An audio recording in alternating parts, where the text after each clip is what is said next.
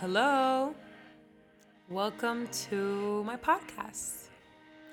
I guess before we start, I should introduce myself. My name is Gabriela Hardoon Hodge. I was born on July 29th, 2002, in New York City. Shortly after I moved to the Dominican Republic, where I was raised and where I accepted Jesus Christ as my personal Savior. From there on, the rest is history.